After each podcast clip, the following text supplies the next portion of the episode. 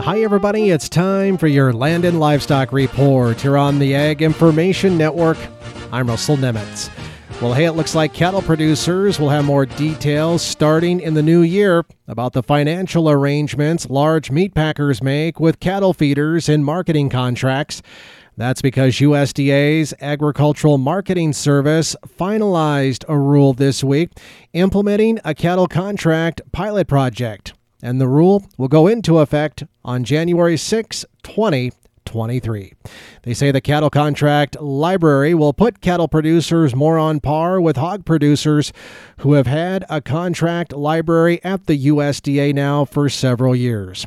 Demands for a contract. Library for cattle heightened after the record spreads between live cattle prices and boxed beef prices due to situations like the fire at a Tyson plant in Kansas in 2019 and the pandemic shutdowns that hit meatpacking processors in the spring of 2020.